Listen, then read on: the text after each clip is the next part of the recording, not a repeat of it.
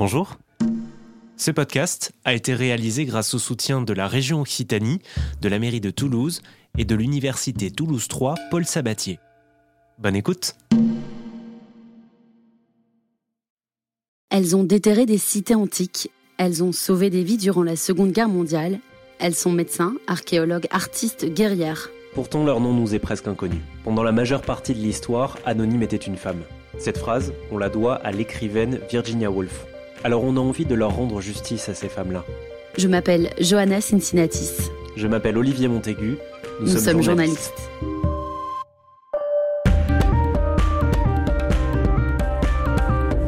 Tant mieux si j'ai cassé des murs et que maintenant la porte est un peu plus grande. La résistance, je n'en ai jamais parlé. Les jeunes dans les établissements scolaires me disent Oh, vous êtes une héroïne. Jamais de la vie. Je suis pas une héroïne. J'ai fait mon devoir. C'était à croire que les femmes ont complètement disparu alors qu'elles sont là. Elles sont totalement là, sauf qu'on les éclipse. Et moi, je ressens pas le besoin que les gens m'aiment. Par contre, c'est tellement rare les gens qui me comprennent. On vous présente une collection de portraits sonores de femmes au destin hors du commun. Des femmes de Toulouse et de la région Occitanie. Ces femmes auxquelles on ne pense pas ou plus, mais qui, nous l'espérons, vous resteront bien en tête. Bienvenue dans Mesdames d'Occitanie.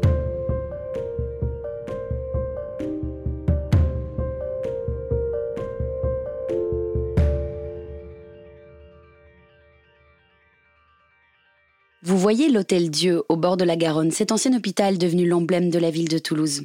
Eh bien, ce n'est absolument pas là qu'est née Audrey. Bah oui, on va pas vous la faire façon épisode 1, faut se réinventer, c'est important. Audrey est née à la clinique Ambroise Paré à Toulouse en 1992. Mais d'une certaine façon, c'est bien devant l'Hôtel Dieu que tu l'as repéré la première fois. Oui, sur une photo de Bois Moi, un resto vegan que j'aime bien près d'Esquirol et que je suis sur Instagram. Audrey, c'est l'une de leurs égéries. Et un jour, en scrollant, je suis tombé sur la photo. Audrey, devant l'Hôtel Dieu donc, dans une tenue multicolore, un verre à la main, assise dans son fauteuil comme une reine sur son trône. Et je me suis dit, waouh, mais c'est qui? Eh bien elle, c'est Audrey Artiste, une jeune peintre qui a fait de son corps et de son art une arme, une lutte. Laissez-moi vous raconter l'histoire pas terminée d'Audrey, Frida Kahlo 2.0 Made in Toulouse. Vous écoutez Mesdames, épisode 2.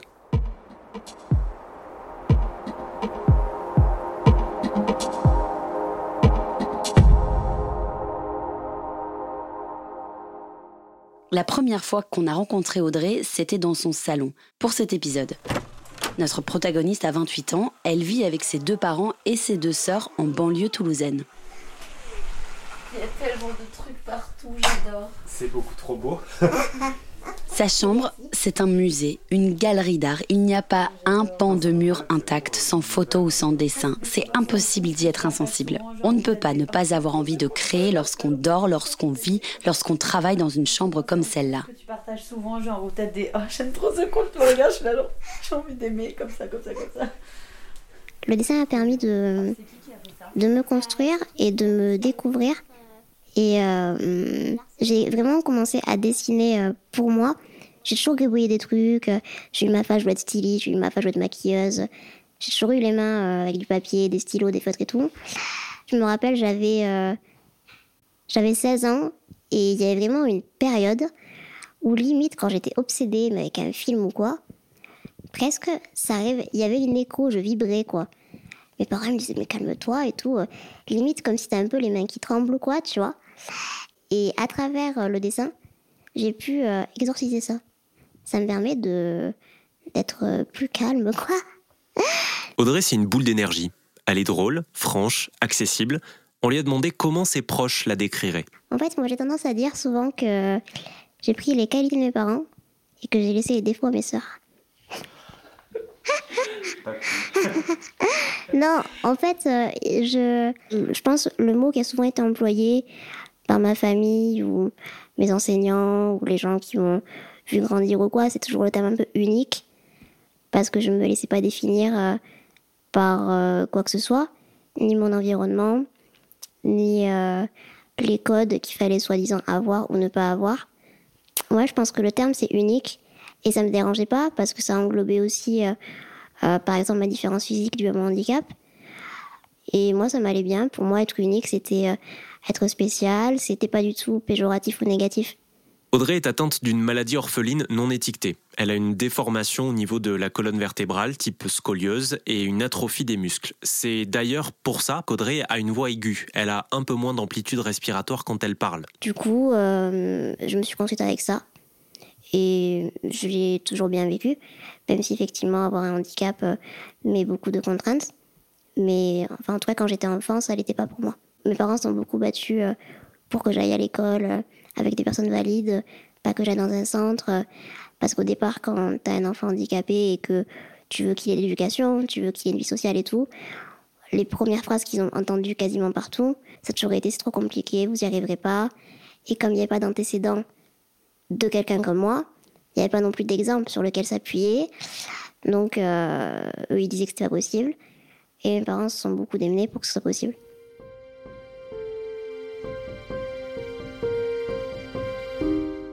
Est-ce que quand tu étais petite, tu avais des, modèles, des gens qui t'inspiraient, des super-héros, je ne sais quoi, euh, qui te faisaient euh, un peu rêver? Le, le, modèle que j'ai eu, mais sans me dire à l'époque que c'était un modèle, je, je, regardais à l'époque euh, dans les minicums, tu avais les dessins animés des X-Men adaptés des comics. Et je pense que quelque part, le fait de voir ce héros qui avait des super-pouvoirs, qui était en fauteuil, mais qui était un leader et tout, je pense que c'était quelque chose qui m'a toujours à la fois impressionnée. En même temps, ça, ça a fait un déclic. Euh, je me suis dit, ben moi aussi je peux l'être en fait. Je, je suis normal. Bien entendu que tu es normal, Kurt. Mais ce n'est pas à cause de cet appareil. Tornade a tout à fait raison.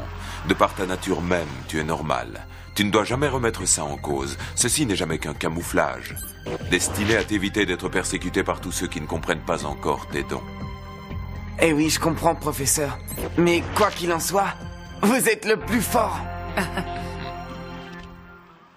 je pense que ça m'a fortement influencé et que ça a fortement permis de que je puisse me projeter et pas euh, me mettre des contraintes liées euh, à mon handicap, même si l'évolution de la société euh, va vers l'inclusion.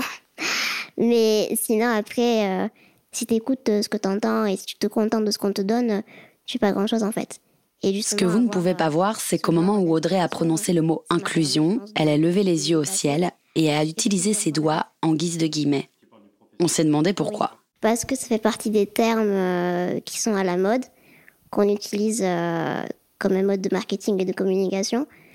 Mais euh, en vrai, l'inclusion, c'est une façade. Et du coup, je trouve que avoir des belles paroles, c'est bien. Mais c'est mieux d'avoir des actes qui parlent et qui montrent un, une réelle envie de bouger les choses dans le sens des mentalités. J'ai l'impression que la lutte pour les droits civiques euh, des personnes handicapées, c'est un peu le dernier grand combat qu'il y a des luttes euh, civiques à avoir.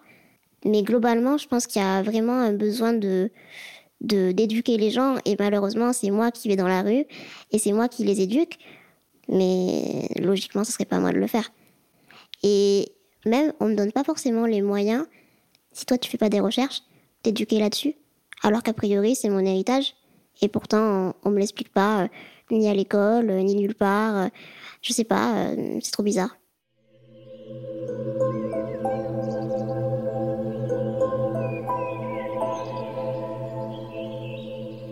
Trop bizarre, oui. Et même inquiétant qu'on en parle si peu en fait, qu'on n'y connaisse rien, et qu'on laisse cette charge énorme aux principaux et principales concernés. J'avoue moi-même qu'avant de rencontrer Audrey, je m'étais pas vraiment posé la question.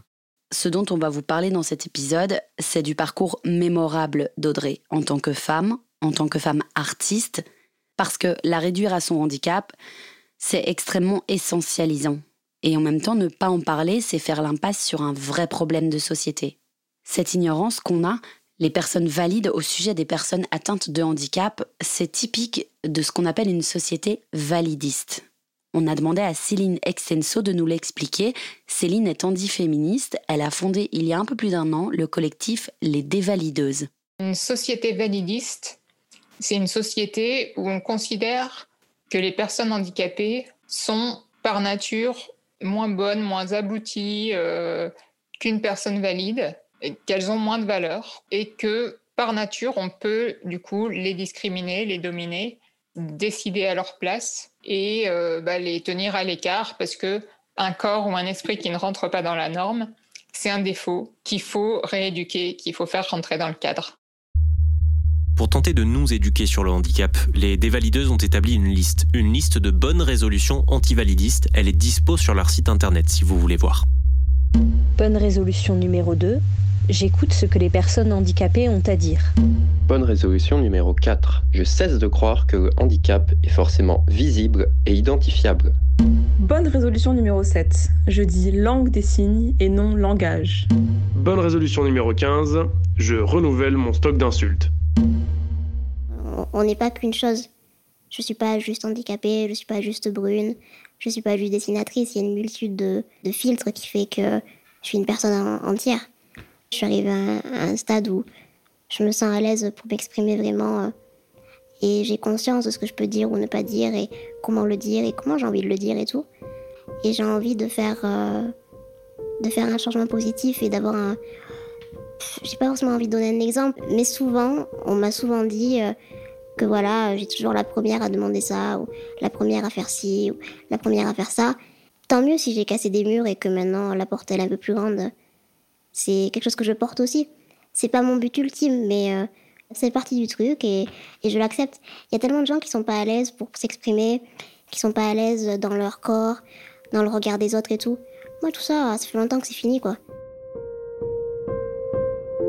On a toutes et tous des rêves, des talents, mais c'est vrai que dans une société validiste et de surcroît patriarcale, les réaliser, c'est tout de suite plus simple quand on marche sur ses deux jambes ou qu'on ne se situe pas par exemple sur le spectre autistique.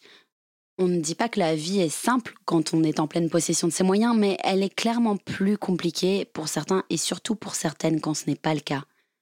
Audrey, elle a bien compris les dynamiques qui jouent contre elle dans une société où rien n'est pensé pour les personnes atteintes de handicap, ni le métro, ni le trottoir, ni le cinéma, et j'en passe tellement d'autres. Il y a une partie du validisme qui va être vraiment du rejet, c'est le refus de nous inclure dans les activités, à l'école, au travail, euh, dans tous les lieux publics. C'est un vrai rejet hors de, la société, de la vie publique. Ça peut être des agressions euh, physiques, des insultes. euh, donc il y, a toutes ces formes de rejet. Et il y a aussi, j'appelle ça du validisme gentil, parce que ça se veut bienveillant, mais en fait c'est une façon de nous infantiliser complètement et de prendre des, si- des décisions pour nous, parce qu'on considère qu'on n'est pas capable de se gérer nous-mêmes, et de choisir nos vies. Et c'est nous prendre en pitié Quand on t'ouvre la porte, je sens très bien quand quelqu'un il me la tient par pitié, par politesse euh, déplacée, ou quand il me la tient parce qu'il la tiendrait à n'importe qui.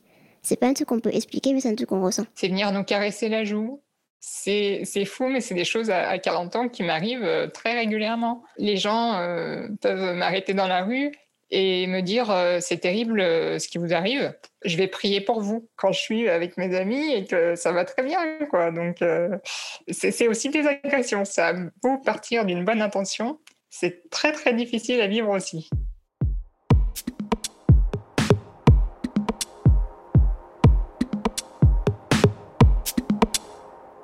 Une personne atteinte de handicap est souvent, aux yeux des autres de la société, renvoyée à son handicap, justement. Audrey a donc dû se construire avec ça, mais elle a aussi dû se construire en tant que femme, un autre statut qui répond à d'autres présupposés, d'autres clichés. On s'attend à ce que les femmes soient douces, par exemple, empathiques, gentilles, sérieuses à l'école, disciplinées, enfin des clichés quoi. les femmes, autant que les personnes handicapées, sont euh, des populations qu'on a tendance à, à infantiliser et à vouloir contrôler, à qui on nie euh, l'indépendance. Et puis aussi, le genre, quand on est handicapé, c'est une question euh, qui est particulière, parce que le genre, c'est des ensembles hyper normés, et nous, on est déjà hors normes sur d'autres plans, mais on a déjà des corps hors normes. Et trouver sa place dans un système de genre, en tant que personne handicapée, c'est pas toujours évident. En fait, de façon générale, j'échappe à tellement de trucs que du coup, c'est un peu euh, des fois dur de, de discerner le où est-ce que c'est mon sexe qui, détermine, ou est-ce que c'est euh, le fait que je sois en fauteuil. Bon, d'un côté, je peux me dire aussi que j'ai la double peine. Quand t'es une femme euh, et que t'es en fauteuil, t'es pas t'es pas censé avoir des besoins sexuels. Quand t'es une femme que t'es en fauteuil, euh, moi, j'arrive pas à à me taire, j'ai de la répartie. Je pense quelque part dans l'inconscient collectif, euh, Puis voilà, la femme doit être douce, posée, avenante et tout. Euh, moi, je suis pas trop douce ou quoi. Et je pense que pendant longtemps, j'ai cru que j'avais pas d'empathie. Parce que euh, ma sensibilité, elle était, elle est pas dominante dans ma façon de m'exprimer ou euh, de me comporter. Mais en fait, c'est juste que on m'a longtemps pas autorisé à avoir la sensibilité. En même temps, ma vulnérabilité euh, dans mon travail et dans ce que je suis en train de faire là et tout, c'est aussi ce qui me rend pertinente et c'est aussi ce qui me permet euh, d'être le plus vrai et le plus proche d'une certaine vérité.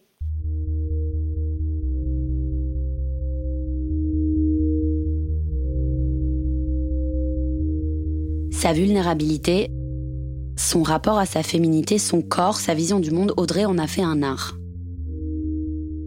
She is uh, experimenting with uh, her body as a piece of art. I think Audrey expérimente avec son corps comme, comme une œuvre d'art. that I mentioned, for example, the uh, Frida Kahlo. Je me rappelle d'une conversation où je mentionnais Frida Kahlo. was an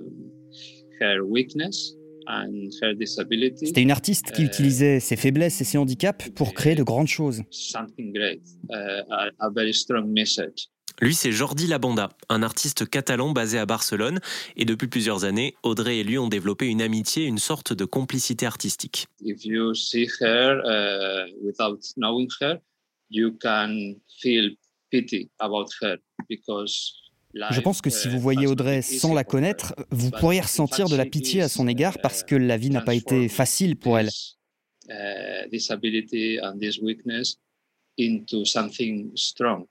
always Mais en fait, elle transforme ce handicap en quelque chose de très fort et, et je pense que l'art, le vrai, doit être un peu douloureux. Il faut envoyer un message fort pour parvenir à changer les choses.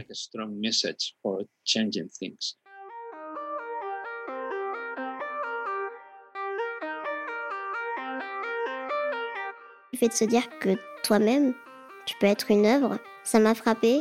Et euh, le fait que ce soit Jordi qui me le dise, c'était un peu comme, euh, pas une autorisation, mais une validation de se dire que je pouvais utiliser ça pour faire quelque chose de plus concret. Et ça a débouché littéralement sur le fait, ben, justement, d'asseoir encore plus ma féminité. Quand toi tu te dis quelque chose, toi-même déjà c'est hyper fort.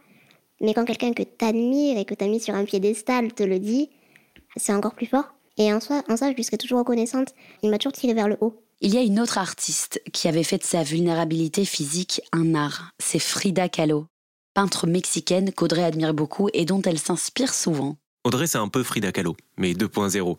C'est sur Instagram qu'elle s'est faite connaître avant d'exposer ses œuvres à Toulouse. Grâce à l'une des sœurs Kardashian d'ailleurs, Audrey a publié un post d'elle sous le hashtag I am more than. Ça veut dire qu'Audrey a diffusé un cliché d'elle sous le mot dièse Je suis plus que. Le traducteur qui prend jamais de pause. Bref, sa photo a été repartagée par Kylie Jenner et là, son compteur d'abonnés s'est envolé. Pour le meilleur, mais aussi pour le pire. J'ai jamais vu un truc pareil de ma vie. Au niveau des notifications, pendant 48 heures non-stop, jour et nuit, mon portable il toutes les secondes. J'ai jamais vu un truc pareil. Il y a eu des photos euh, que, j'avais. Euh, Il y avait 2000 commentaires dessous. Genre, c'était n'importe quoi. Et euh, il y avait même des gens qui s'embrouillaient. Il y a eu un moment où il y avait beaucoup de commentaires bah, qui étaient, on va dire, méchants. Et en fait, j'ai lu ça et je me suis dit, bon, il y a deux options. Soit ça m'atteint, soit ça m'atteint pas. Et j'ai dit non, ça m'atteint pas. Mais sincèrement, ça a plus blessé mon entourage. Puis j'avais une copine, elle était super en colère. Elle m'a dit, mais c'est quoi ça et tout. Puis je lui ai dit, voilà, bah écoute, moi, franchement, j'ai décidé que non. Donc, euh, je réponds même pas, tout ça, machin. Je les ai même pas bloqués. Enfin. Et elle m'a dit, tu as raison. Fais comme Rihanna. Rihanna répond pas.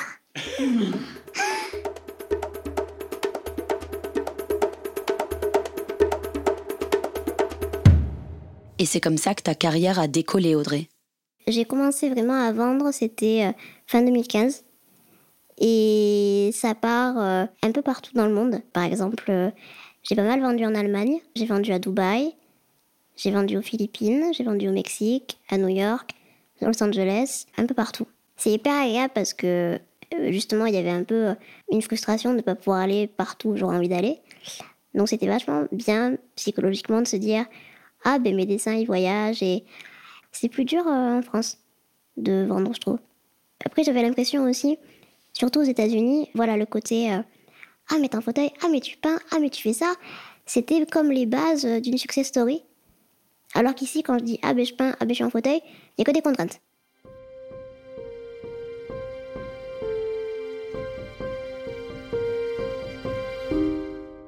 Tiens, si on en parlait, justement, de la visibilité des femmes dans l'art. Quand vous allez au musée ou voir une expo, vous en voyez beaucoup, vous, des œuvres de plasticiennes ou de sculptrices? Audrey a parlé des États-Unis. Là-bas, les femmes représentent plus de 50% des étudiants et des étudiantes en école d'art. Pourtant, sur toutes les œuvres vendues aux États-Unis, seuls 4% ont été créées par des femmes. En France, si on prend les musées, les institutions publiques, seule une création sur trois est celle d'une femme. Au Centre Pompidou, elle ne représente que 21% des collections. Et des chiffres comme ça, on en a trouvé plein. Alors elles sont où, toutes ces artistes? En fait, au fur et à mesure du temps, euh, de vivre cette vie en tant que femme artiste, d'avoir des amis des, qui ont commencé avec moi, qui ont fait l'école avec moi, que j'ai rencontré, toutes ces femmes qui avaient un talent assez extraordinaire euh, commencent à arrêter parce qu'elles n'ont plus le temps, parce qu'elles ont une famille, des enfants. Et en fait, je me suis aperçue que malgré leur passion, malgré leur désir, elles n'arrivent plus, avec leur emploi du temps, à continuer de créer comme elles le voudraient.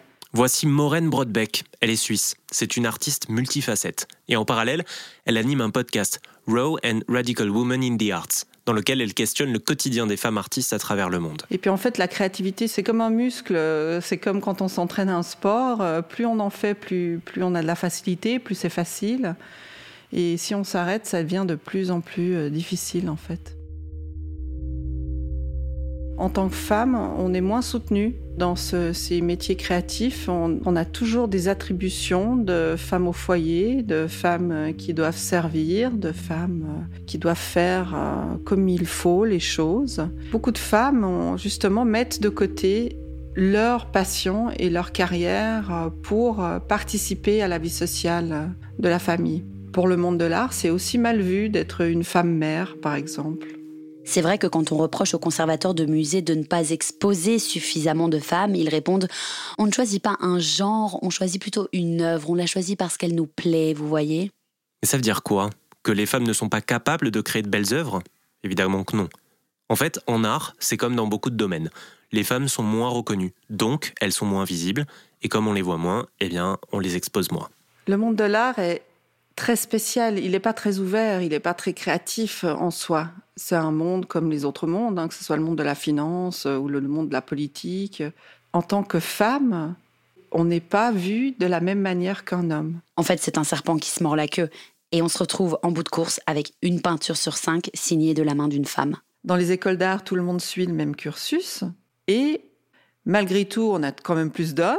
On est en train de dire à la société qu'en fait, la femme, et au fond moins bien que l'homme. Hmm. Le talent a donc le genre qu'on veut bien lui donner.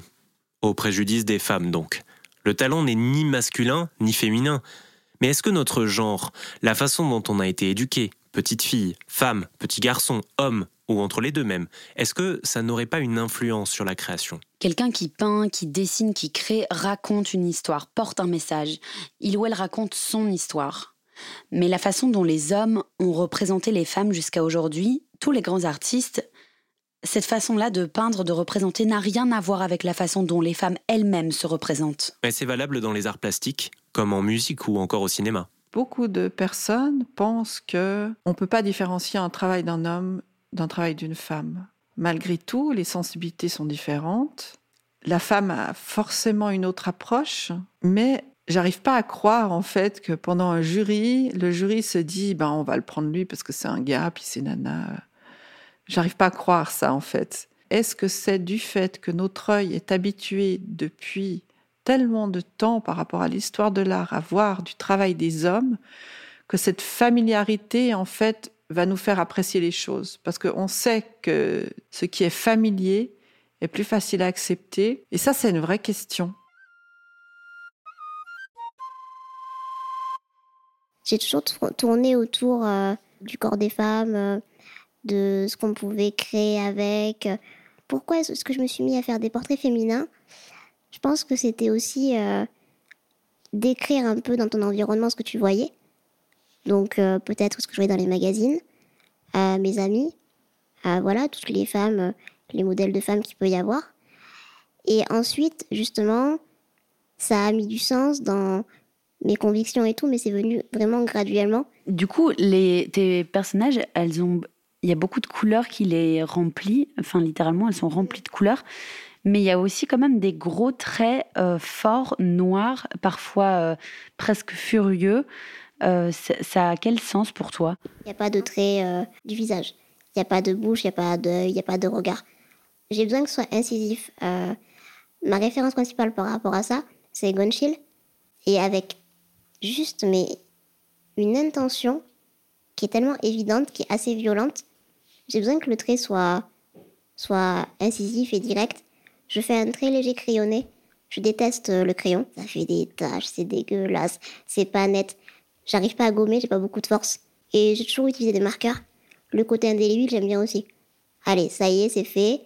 Tu, tu gardes ou tu jettes? Mon dernier tatouage dit que je suis une rebelle avec sagesse. Je suis définitivement une rebelle, ma mère me l'a toujours dit. Par exemple, j'admire beaucoup l'auteur euh, Baldwin, James Baldwin. Il avait dit une phrase euh, qui m'a grave marqué. C'était euh, Je ne peux pas être pessimiste parce que je, je suis vivant. The fact that she is alive, Le fait même qu'elle soit là, en vie, c'est un acte politique.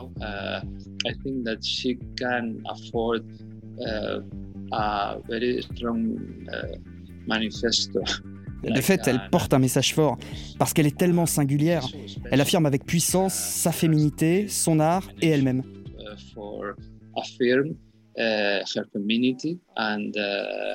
and her art and herself.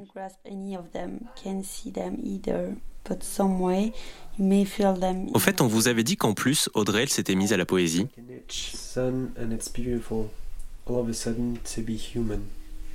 Ah, c'est trop beau. hein. Tu sais à qui ça me fait penser? Rupi Kaur, elle s'appelle? Oui, j'aime beaucoup. Moi aussi, j'aime trop. J'ai besoin d'aller voir autre chose. Parce que, aussi, à la base, peut-être que je dénote tellement de mon environnement que j'ai besoin d'aller voir ailleurs euh, des gens qui, peut-être, pourraient me ressembler ou peut-être comprendre ce que je dis. Les gens, ils sont un peu du style euh, on a besoin d'être aimé. Et moi, je ressens pas le besoin que les gens m'aiment. Par contre, c'est tellement rare les gens qui me comprennent. Et c'est plutôt ça un peu le, le Graal pour moi. Ce côté-là de se dire euh, Ah, j'ai été comprise. Vous venez d'écouter le deuxième épisode de Mesdames, une série sonore soutenue par la région Occitanie, la mairie de Toulouse et l'université Toulouse 3 Paul Sabatier. On espère que ça vous a plu. Pour donner encore plus d'écho à ces histoires, vous pouvez nous attribuer 5 étoiles sur votre plateforme d'écoute préférée, vous abonner ou parler du podcast autour de vous. Pour aller plus loin sur les thématiques abordées dans cet épisode, rendez-vous sur notre site internet mesdames podcast.com. Vous pouvez aussi nous suivre sur Instagram et d'ailleurs suivre Audrey pour en savoir un peu plus sur son travail. Vous la trouverez sur le pseudonyme Audrey dit artiste. Cet épisode a été écrit et réalisé par nous, Johanna Cincinnatis et Olivier Montaigu. Il a été produit par Pardy Productions. Le mixage de cet épisode et la musique originale sont signés Nathan Cohen. À la, prochaine.